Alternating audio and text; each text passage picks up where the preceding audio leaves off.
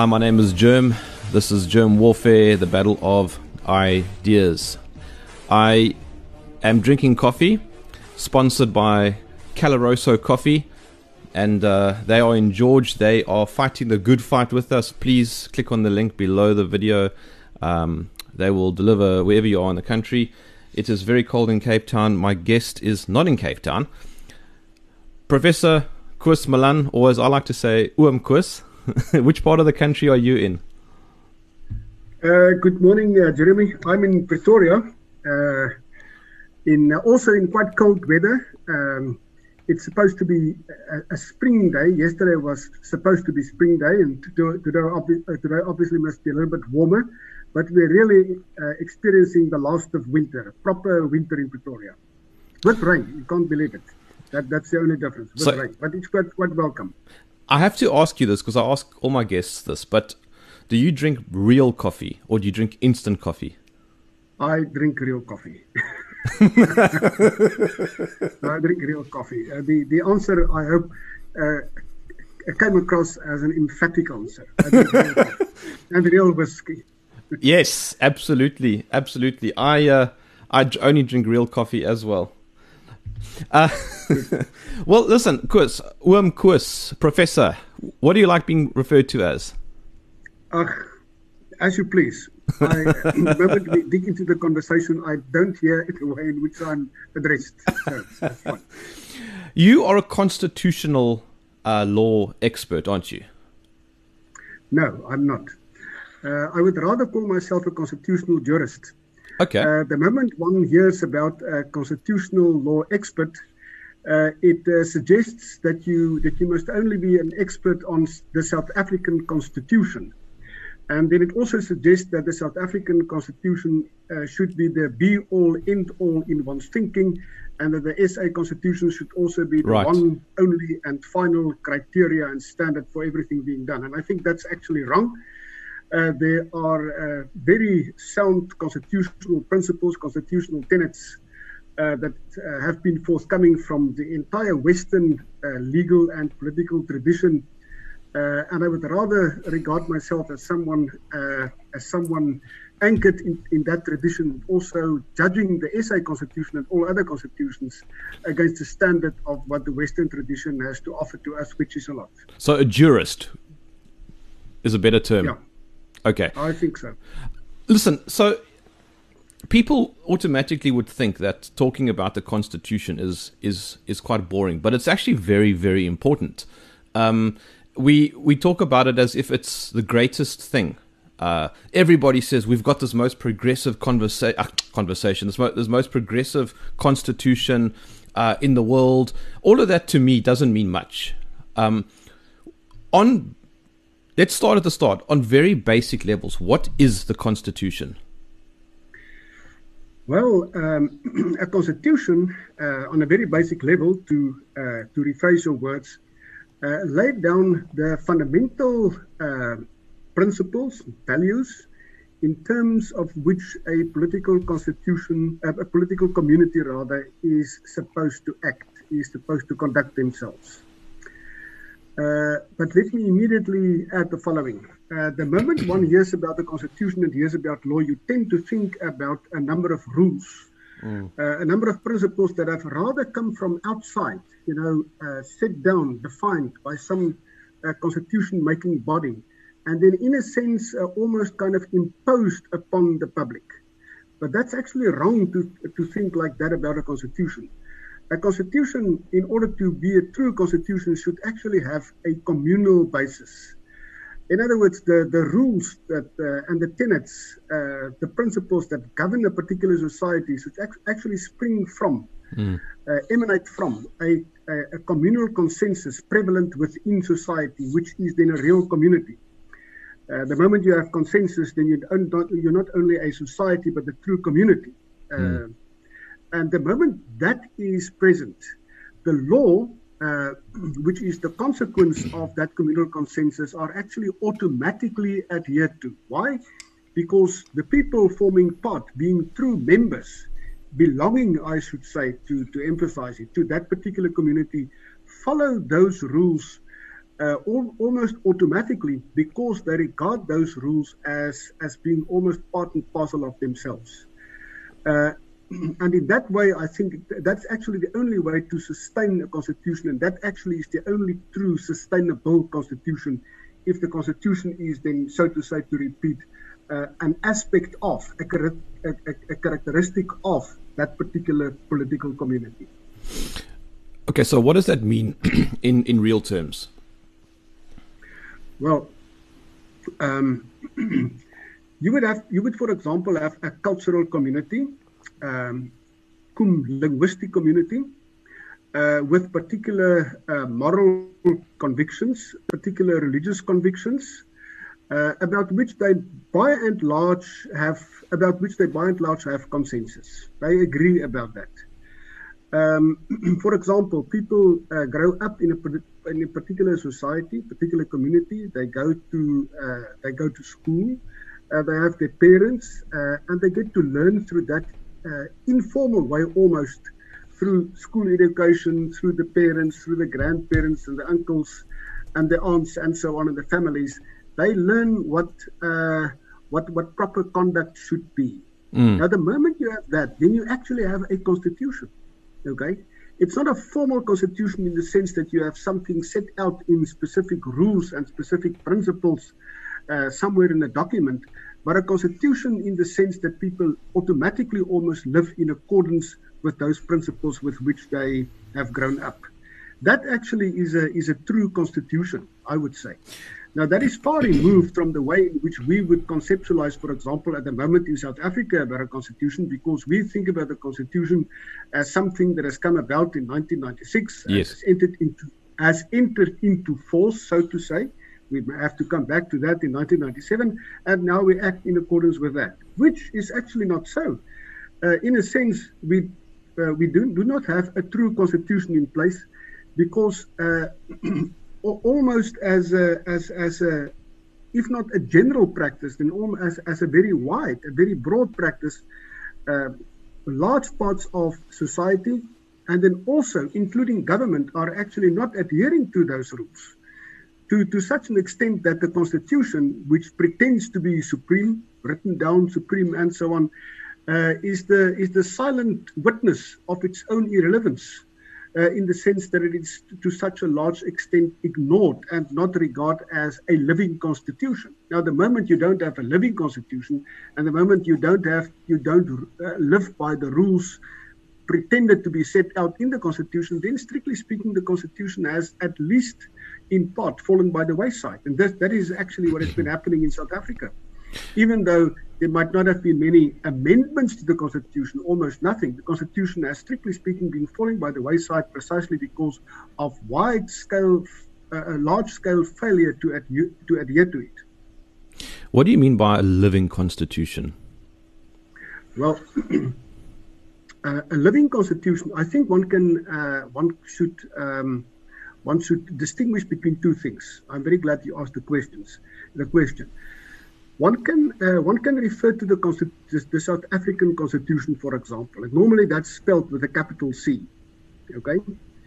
Now, if uh, if roundabout everybody acts in terms of what is being set out in the capital letter C Constitution, including government, if government acts in terms of that, and the wide and the public generally acts in terms of that, then you can say, well, look, that capital C constitution is also the living constitution. It's yeah. the actual constitution in terms by, by which people live by. However, that is not necessarily the case. What you may have is that, the, that you have wide scale lapsing of the constitution or at least some of its important principles and rules and tenets and so on, uh, which simply lapses. Mm. Okay, that, that you can have. We can also speak about examples of that. Mm. Uh, but more than that, you can even have a situation where, where uh, important principles of the the, the, the uh, Constitution, uh, the capital letter Constitution, uh, simply fall by the wayside, and not only fall by the wayside, not only lapse, but are also replaced substituted by new uh, principles, new rules, um, new tenets uh, by which uh, people live by, and in terms of which government also act, then that actually is the, the actual living constitution. Even though the capital letter C mm. constitution pretend, uh, falsely pretend to be the actual living constitution. But, but, Prof, sorry, I, I want to make sure I'm understanding you correctly. You said you can update the principles, but surely principles are constant. Uh, I just didn't hear the last word you said. No, uh, are, are, are, constant. Um, I mean, my principles are. Constant. Yeah, my, my principles are largely the same. They don't. They're not going to likely change next year. Yeah, um, it should actually be like that. As a matter of fact, the moment you speak about a constitution, the the, the, the, notion of constancy and consistency uh, is actually included. It's uh, encapsulated in the very idea of a constitution. Okay, so to the extent that these uh, that that those principles in inverted commas are not constant, and to the extent that these um, uh, uh, uh, that, that that there's the, the phenomenon of of large scale changes that might take place under the constitution. The constitution actually to an extent, to the extent that it is subject to uh, quick and and rapid and also deep-seated changes, it actually uh, uh, ceases, as far as those yeah. aspects are concerned, to be the actual constitution. Yes. But if a constitution changes um, and can be amended, um, is that a good thing actually? Because then it seems that it it isn't uh, something to to uh, trust yeah, um, it's true. Uh, I think what you what you're saying there is immediately true. It's it's uh, it, it, it strikes one as immediately true. No no question, because one of the fundamental claims of the constitution is precisely that it is constant, mm. that it is permanent, uh, and that you can obviously put your confidence in it, that you can put your trust in it. However, there are at least two reasons why that claim, specifically specifically with regard to the South African Constitution, is a little bit less than true. And I want to mention two examples here, uh, and we can we can speak uh, speak hours about about each one of them. The first one is the is the, is the question of interpretation. Uh, the Constitution, like legislation, is interpreted. It's interpreted by the courts. It's interpreted by by public servants, interpreted by politicians, interpreted by lawyers. But let's let's restrict for a moment ourselves to uh, to the courts, uh, and more specifically the Constitutional Court. It is interpreted by the courts. Now, okay, what happens in the interpreted in, in the in the process of interpretation? Question. The um, the accepted view, the standard view, the, the the classical view should be well. Look, uh, legislation, more specifically the Constitution, is uh, is very well defined. Uh, thus, to uh, exclude any uh, possible um, interpretation clashes, and thus also to be predictable. If we mean something, if we mean a particular uh, concept to mean to mean something today, then that concept should have meant more or less the same or exactly the same 10 years ago and moreover, it should be meaning the same within 10 years from now on. Precisely for that reason, it's the constitution, it's supposed to be permanent. That's the one thing. The second thing is there is uh, is that the acceptance, the assumption is that there is a objectivity in the uh, and the correctness and and uh, uh, and and that the meanings are authentic and, and correct. It's, it's objective. Now the question is, is that true?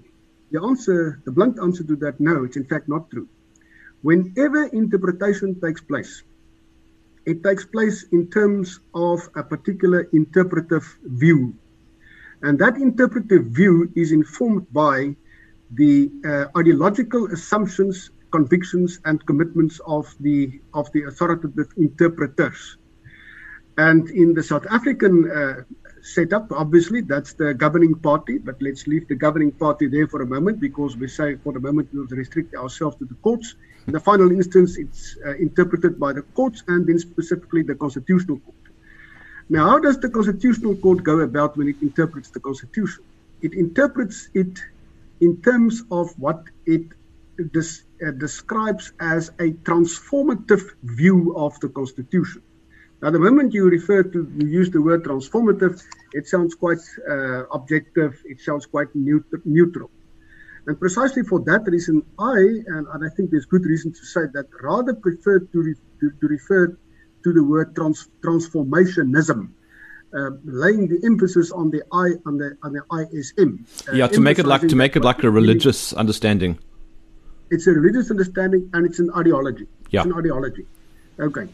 Now, the, um, the, the Constitutional Court is absolutely open about that, and it's more and more open about that. That its view about interpreting the Constitution is a transformationism view, which basically boils down to the following: first, whenever there is the slightest possibility, and the, uh, and the possibilities are always there, to interpret something in favor of equality, more specifically substantive equality. That is in order to, to create and promote a socialist society on the basis of the wrong claim, to my mind, that people are fundamentally substantively equal.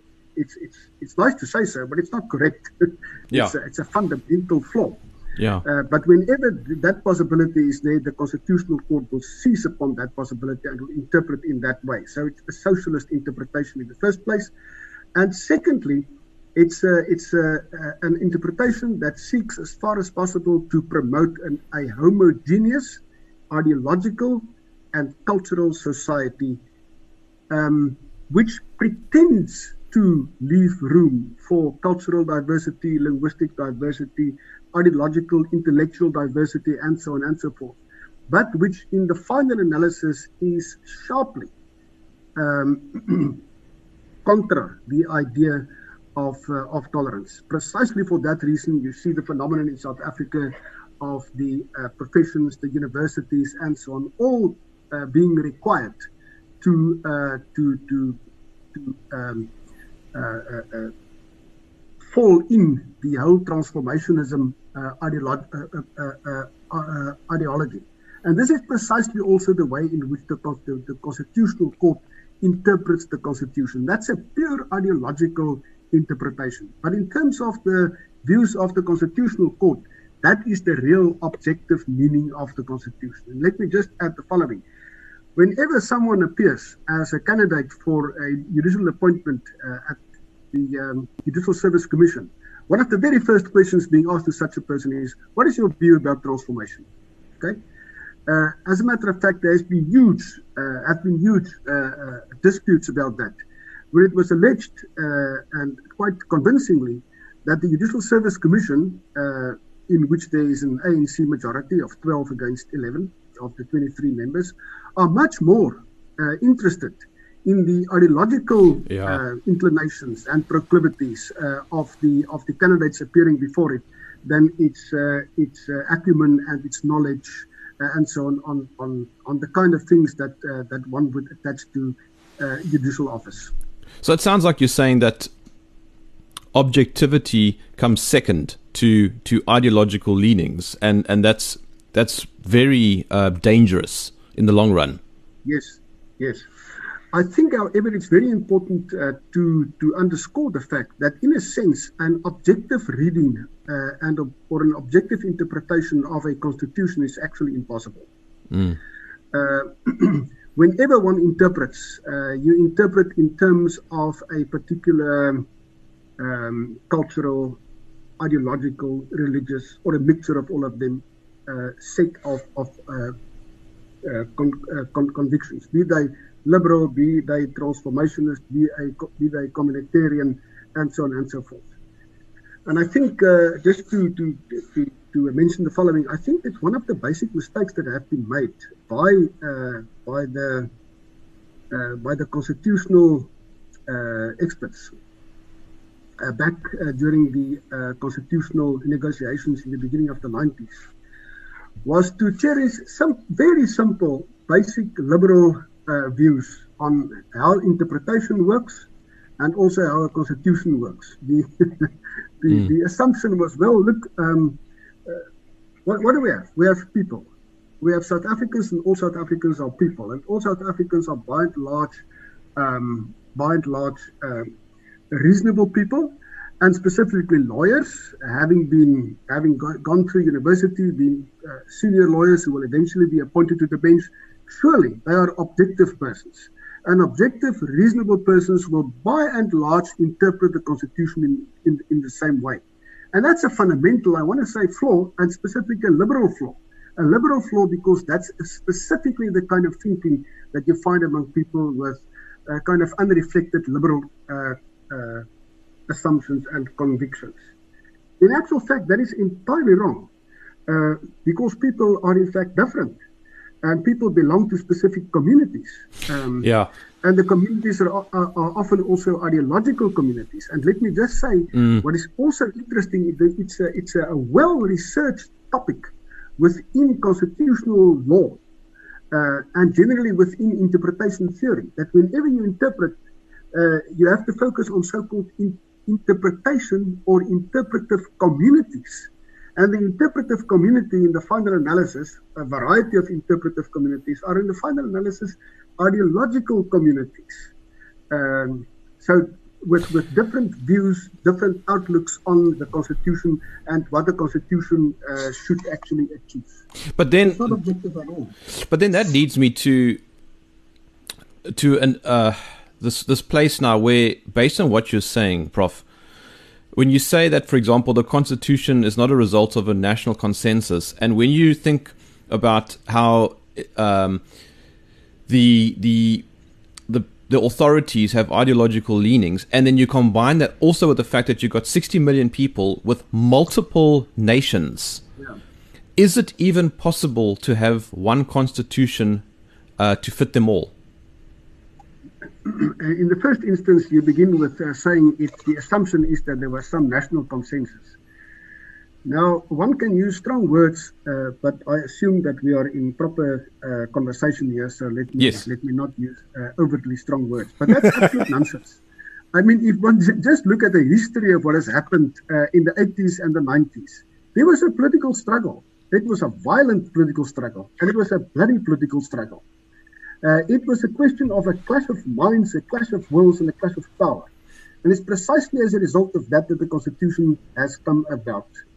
It is. It was only later on that a, a, a very romantic uh, post-constitution uh, uh, narrative was developed uh, with the content of this wonderful South African constitution, this uh, splendid uh, result of this consensus that has been reached. No, not at all.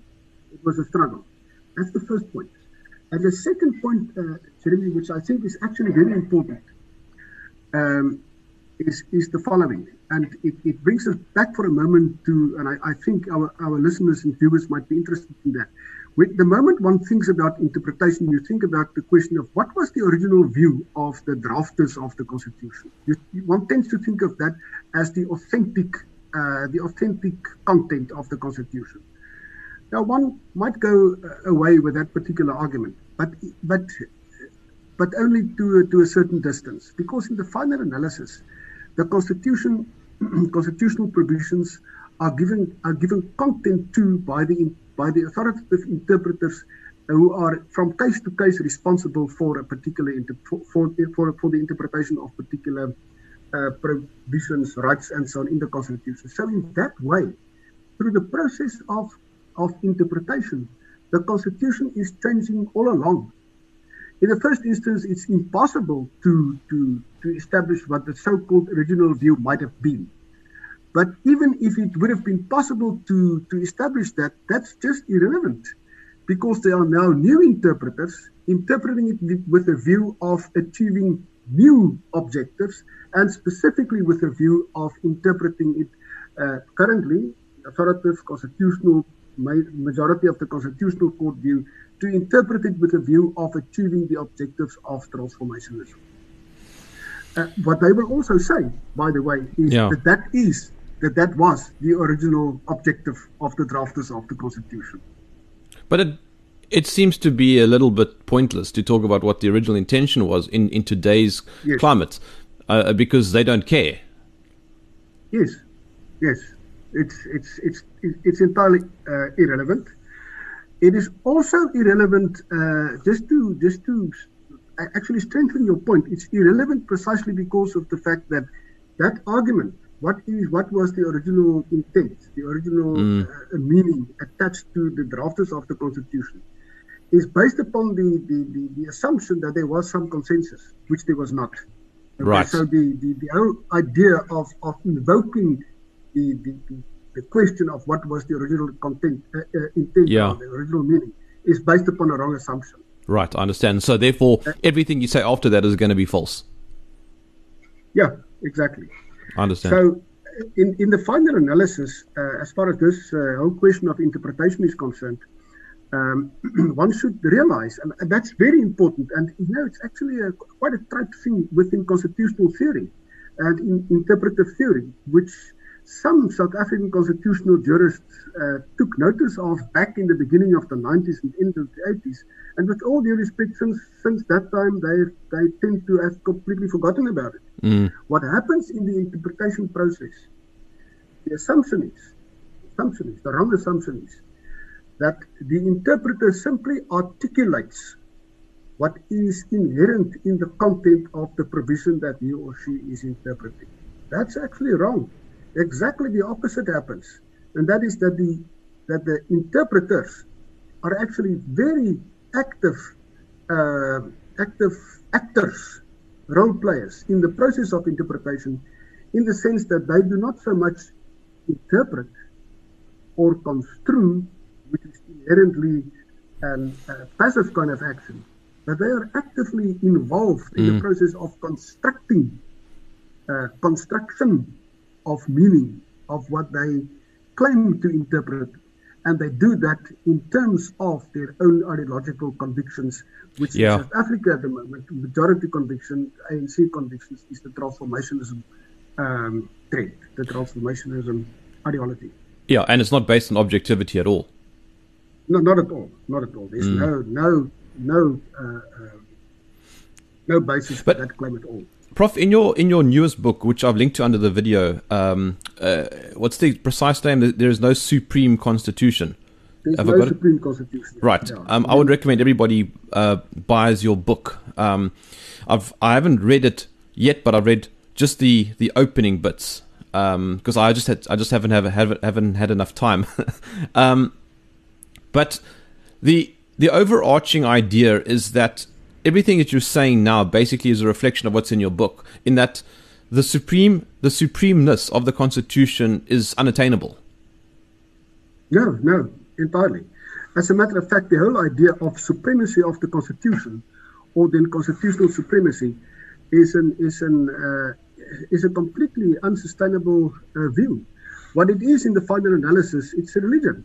It's it's theology, and it's bad theology and bad religion, in the sense uh, that uh, the Constitution is, through its claim of supremacy, offered to us as something that is really capable, uh, almost automatically, through its servants, the courts, the government, and so on, to protect all our interests.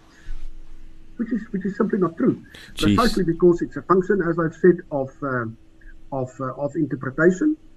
Uh, and secondly, something that we haven't touched, touched on, but we need not touch on that because everybody, uh, all of us know it, it's also a function of good government. In South Africa, in South Africa, we don't have good government. On the contrary. So no, it's uh, it's not a sustainable view at all. Is it uh, is it a bit utopian? Is it a bit utopian and not based? It's most definitely it's most definitely utopian. If one, for example, reads the uh, the so-called post-amble or the postscript of the interim constitution 1994, mm. which also finds some reflection in the in the preamble of the current constitution, which wrongly is referred to as the final constitution. Who says it's final? Is, is, there somebody with with uh, insight into the into how history will go on as from now on. So it's simply wrong to say final constitution. As a matter of fact, the moment you say final constitution, you actually make another kind of religious claim, saying this is final. This this utopia is final. But mm. just coming back to that, uh, to what you've said, said about the, the utopian view, in that postscript, uh, there was a reflection of what history, of what the basic uh, characteristic of South African characteristics of South African history were, and it's it's it's sketched in in extremely uh, dreadful terms. Okay, it there. But then it says that this constitution is a bridge. Okay, it's a bridge to, and I'm not quoting the exact words now, but basically it's a bridge to a wonderful new world. Um, just believe it's a bridge to a wonderful new world. And since that time, especially in the first years after the constitution was uh, was adopted, after, after it entered into force, uh, that uh, notion, that uh, uh, idea of the of the bridge to this brand new world was referred to by the Constitutional Court on numerous occasions. Interestingly, lately not that much because it is now quite clear that this was in fact not the bridge to a wonderful new world. As a matter of fact, things, things have, have turned out to be to be quite different. Mm. Um, so, and I think that that underlines, that underscores the fact that what we are dealing with here is uh, is something which is law on the one hand, yes, but at the same time it's it's literature and it's specifically a form of religious literature sure. in that it, it seeks to inculcate uh, a belief in a, in a particular uh, script, in a particular document. Prof, you just made my hair on my arm stand up. What you what you said there was very chilling. Um, yeah. What what what what are you suggesting then? Um, should should the Constitution be scrapped? Should we ha- should we have multiple constitutions for various regions or various population groups or what what what is the what is I, am I'm trying to figure out where where to go from from here. Yeah, yeah. Uh, Jeremy, with your uh, uh, with your permission, allow me to just just take one step back. Sure. Only one minute.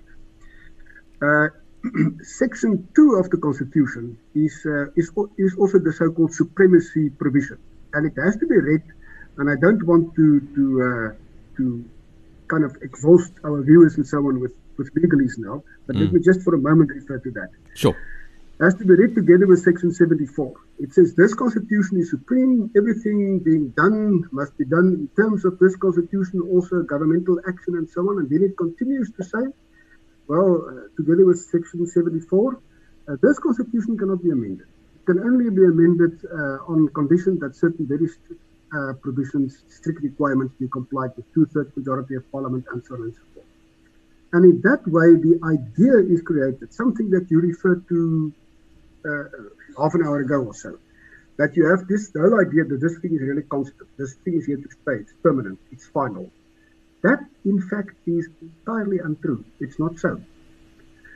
Um, a constitution can change in two ways, fundamentally, in principle. In the first place, it can change through amendment of the text of the constitution, of provisions of the constitution, in that parliament can, having obtained a two-thirds majority.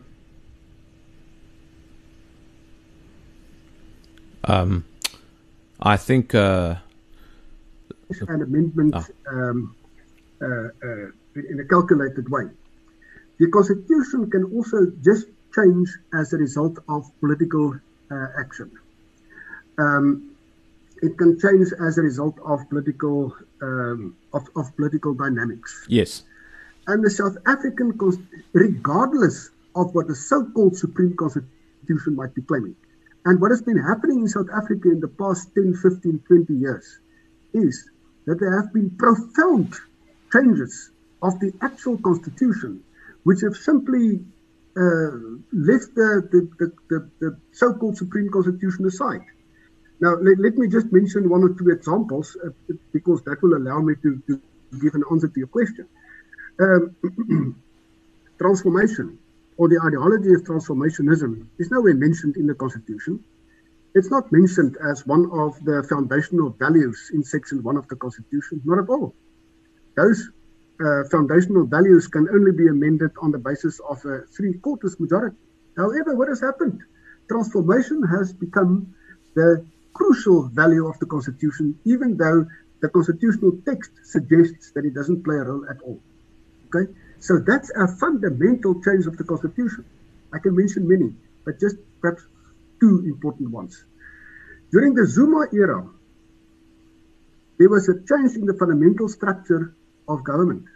In that, government was uh, was carried out, but it was executed not by cabinet, not by the, uh, the, the, the, organs of state and the functionaries as, uh, assigned to specific duties. No, it was conducted by Zuma through uh, kitchen cabinets, the uh, the Watsons, the the Guptas, uh, and so on and so forth what you what you actually had in those in, in that era, and, and, which you most probably might still have, was what political scientists calls call an hybrid state.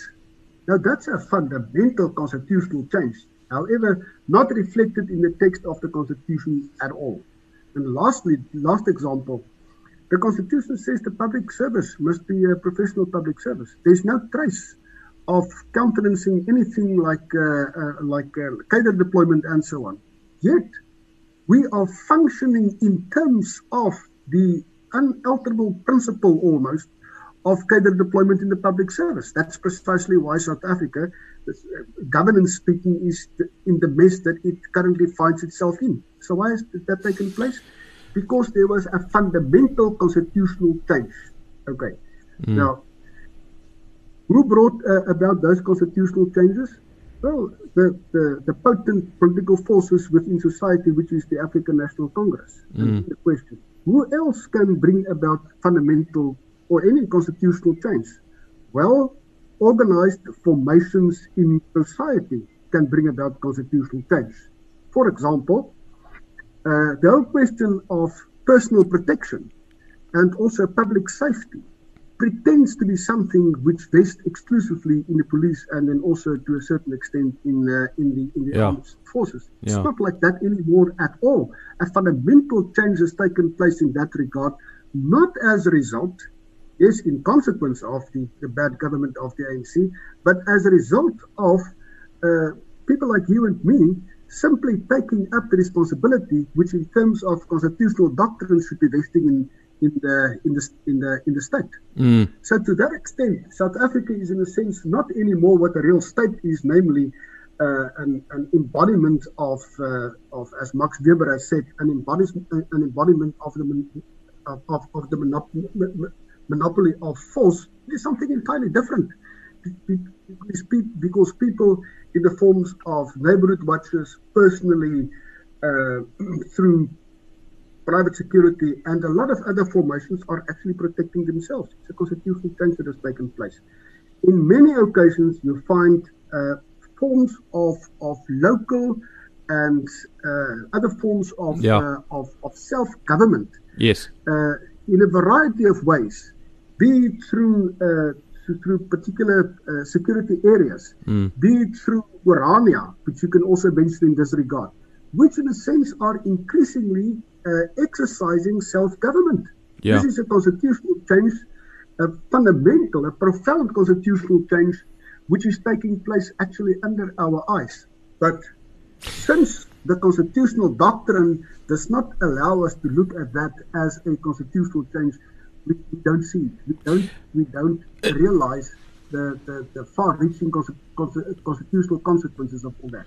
But then, Prof, it sounds brilliant, actually, what you're saying. The, the fact is that because the Constitution is so um, utopian and unrealistic, um, people on the ground, society, are pretty much living uh, not according to the Constitution, but according to their own um, needs and desires, and as it were, their own constitution within their communities and their and their sort of population group. I mean, Orania, for example, probably probably has its own kind of of constitution that is that is more suited and more um, calibrated to to them.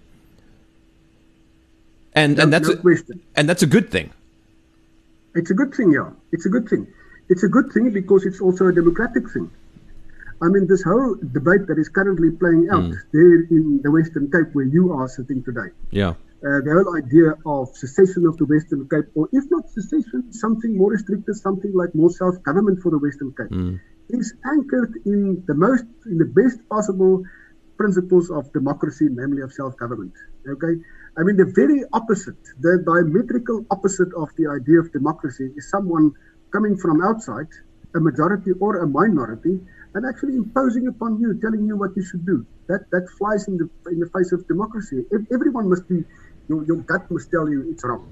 So the moment you have uh, uh, uh, democracy, you have self-government rather on a local level or uh, uh, on a level of a city or a level, of a suburb and so on and so forth. Where the people, and that goes back to the whole idea of constitution that we referred to right at the beginning, we have a communal consensus, which, as I've tried to explain, is mm. really the prerequisite for an actual constitution. The moment you have that, you have self-government within that particular community, then you also have a, a situation where you comply with the best possible democratic principle. But okay, so Prof, I'm I'm I'm hearing a strong thread coming through that our constitution, which uh, claims to be supreme, and of course, which cannot be supreme, um, is fairly worthless. Is it worthless because it is worthless, or is it worthless because of poor governance? Um, I think uh, both. Uh, right in the beginning, uh, and there might be actually good, convincing reasons for that. Historical factors uh, might mm. explain why this was the case. I mean, Professor Gilumeer of Stellenbosch, uh, for whom I have great respect, is doing a lot of research in that particular field. Uh, but there were certain basic, um, basic mistakes, basic flaws actually written into the Constitution. I mean, fundamentally, the Constitution is a, a centralized Constitution. The provinces that we have uh, save for the Western Cape, um, uh, actually paved the way. It actually paved the way to, uh, yes, uh, there's, a, there's a very good piece also in that book, uh, in his, uh, in, his uh, in that autobiography, together with some of the other books, but that mm. book too has wonderful pieces about the constitutional negotiations, specifically casting some bad light on some of the Yes. Negotiators, De Klerk, and so on and so forth. But sorry, I interrupted okay. you. No, no. It's, uh, it actually reminded me of something. Thank you. So it was it, it, it, was a centralized constitution. That was the fundamental flaw. The ANC wanted it. Why did the ANC want it? Want, want it?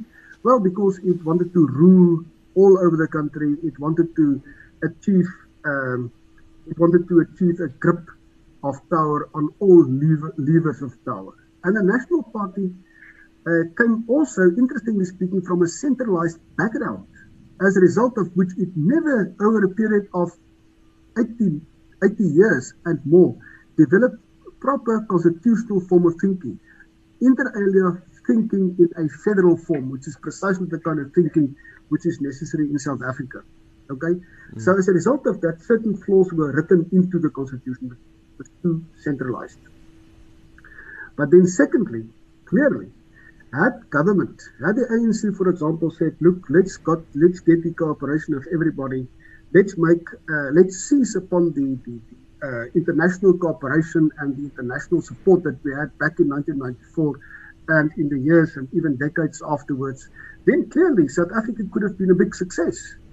But then, unfortunately, as a result of uh, of, uh, of of of, um, uh, a, a, congestion almost of, of lack of wisdom. It, it went into exactly the opposite way. And also as a result of its kind of semi-Marxist ideology, cadre deployment and so on, uh, that government has to rule each and every over each and every aspect of society. Precisely as a result of that, it, uh, it made uh, it, it, caused it caused South Africa to be the uh, the failure which it is at the moment. Uh, if I might just uh, interrupt myself, the, it's very interesting to note that the political commentary over the past month or so has changed completely in the sense that previously it was still assumed, well, possibly the uh, the uh, some state institutions can do could do something about state capture, could do something about state failure, corruption, and so forth, or perhaps the ANC could do it. There was trust that Ramaphosa could do something about that, or the opposition parties could do something about it. But now it's accepted. It's a given. Uh, un- unless you are completely gullible and think that Ramaphosa's seven-page letter of, of a week ago is going to bring about any change, it cannot. It cannot because it clashes against a corrupt system. Mm. Can't do anything about that. So uh, now we have a given a failed, actually a failing state, and it's precisely as a result of that that people, even though they don't use the word, many citizens, even though they don't use the word, are actually thinking and acting in a way which, which properly speaking, is a constitutional way. Why?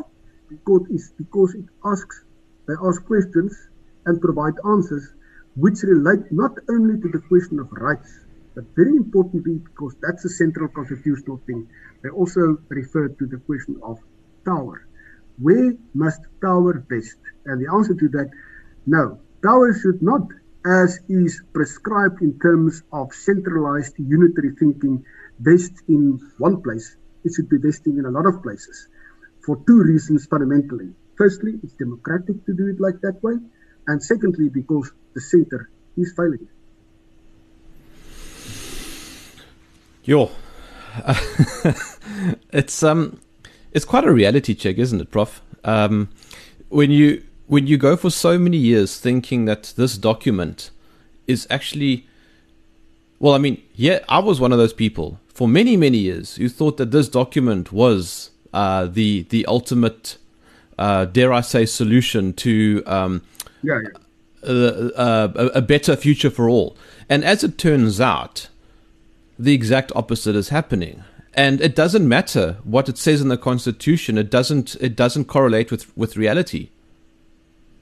It's true. It's to a large extent dead letter, and uh, it appears that precisely because of the fact that um, the uh, the state institutions that were supposed to sustain the South African state all of them have been killed, to use the, these harsh words. You know, mm. the, uh, the, the South African Police Services uh, is supposed to be an, an, an independent professional institution. Uh, in my younger days, I was a prosecutor. I worked with necessarily with detectives.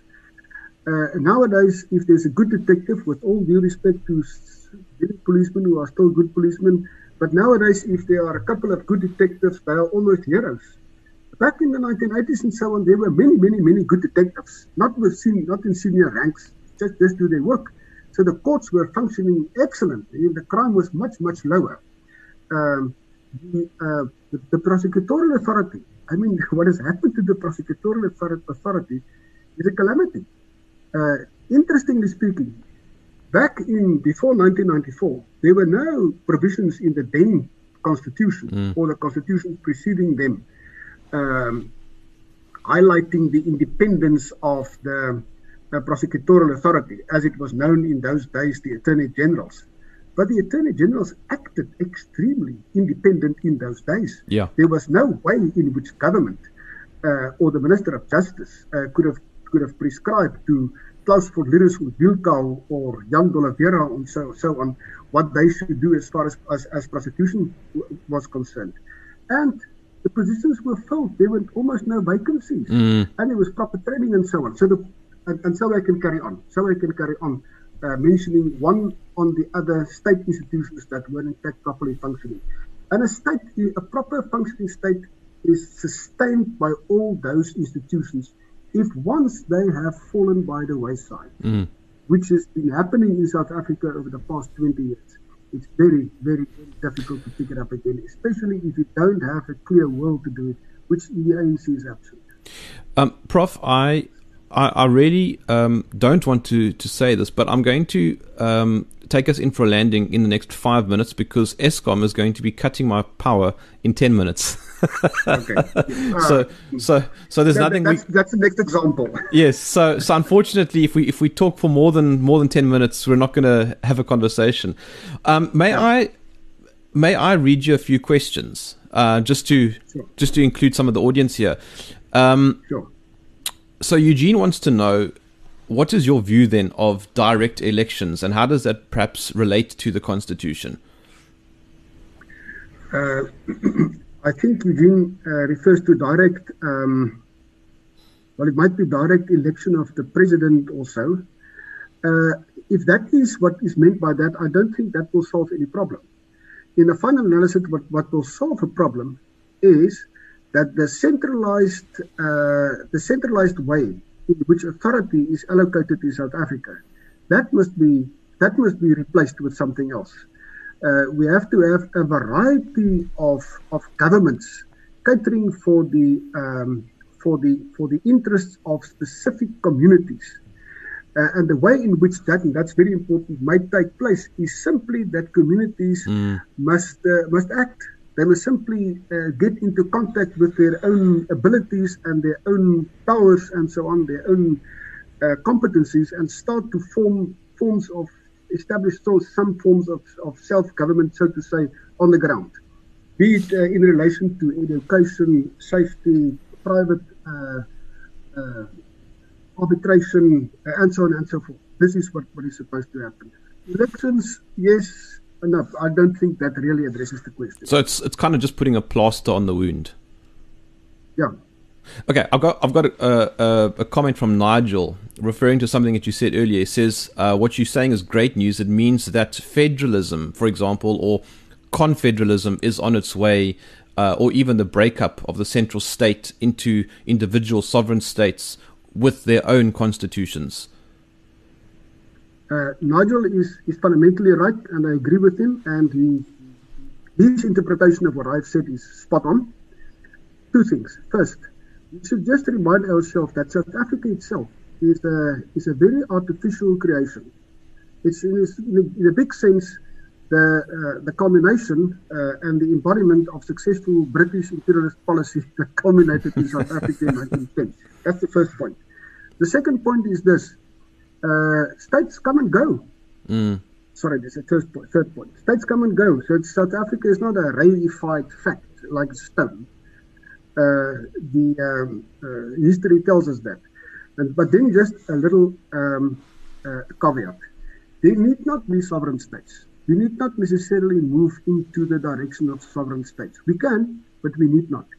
If you if you deal with confederation, if you deal with certain forms of federalism and so on, which uh, places the, the gravity of power within communities and the rest of the power, the lesser power, somewhere in the central government, hmm. which with uh, with a very limited ability to tax, then you have achieved what you want to achieve.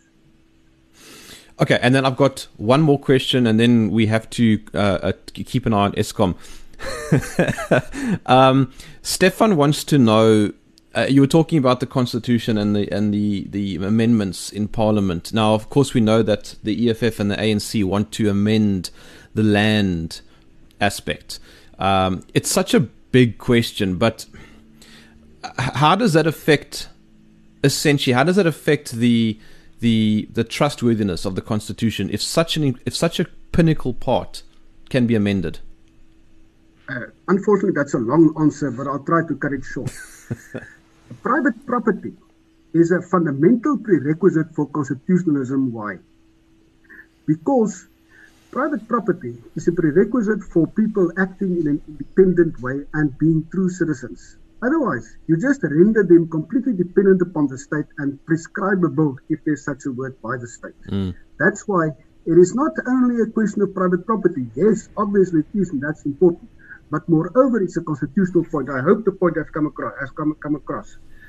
Um, one should, as far as possible, uh, go out of our way to pre- prevent that from being happen, happening. And let me just say, I think government is under such pressure at the moment, also from from from foreign sources, as a result of the fact that it is now a wide open. It's not a secret anymore that it is a failure, that it must necessarily call upon the International Monetary Fund, the World Bank, and so on and so forth for help. And that actually strengthened the hand of people uh, who wants to, like us, who, uh, who, are clearly aware of the importance of private property and seek to protect it. So I think uh, our uh, our power actually, our ability to, to prevent that might be much stronger than we might think it actually is. That's fantastic to hear, Prof. Um, I'm going to I'm, I'm, I'm, going to have to say cheers because we're going to get cut off shortly. Um, what I will do is I will give you a call um, in a few minutes. Thank you so much, uh, Koos. This has been a fabulous conversation. Um, I want to just uh, reiterate that. Uh, people must buy your books. I think that uh, you're probably one of the smartest minds uh, when it comes to um, the Constitution in South Africa. I uh, I want to encourage everybody to click on the links under the video. And uh, Prof, thank you so much for your time. Jeremy, thank you very much for the, your kind invitation and for your questions uh, and for the for the public out there who has taken the time and will be taking the time to listen. I also appreciate that. Thank you. It was a very enjoyable uh, uh, uh idea and, and, and uh, conversation. Although there might have been a lot of bad news, I think in the last instance our position might be much stronger than we think it is. I think so simply too. Simply because of the fact that changing of the constitution, uh, favorable changing of the constitution, is in the final analysis within our power, organized civil society. Thank you so much. Um, my name is Germ. This was Germ Warfare, the Battle of Ideas.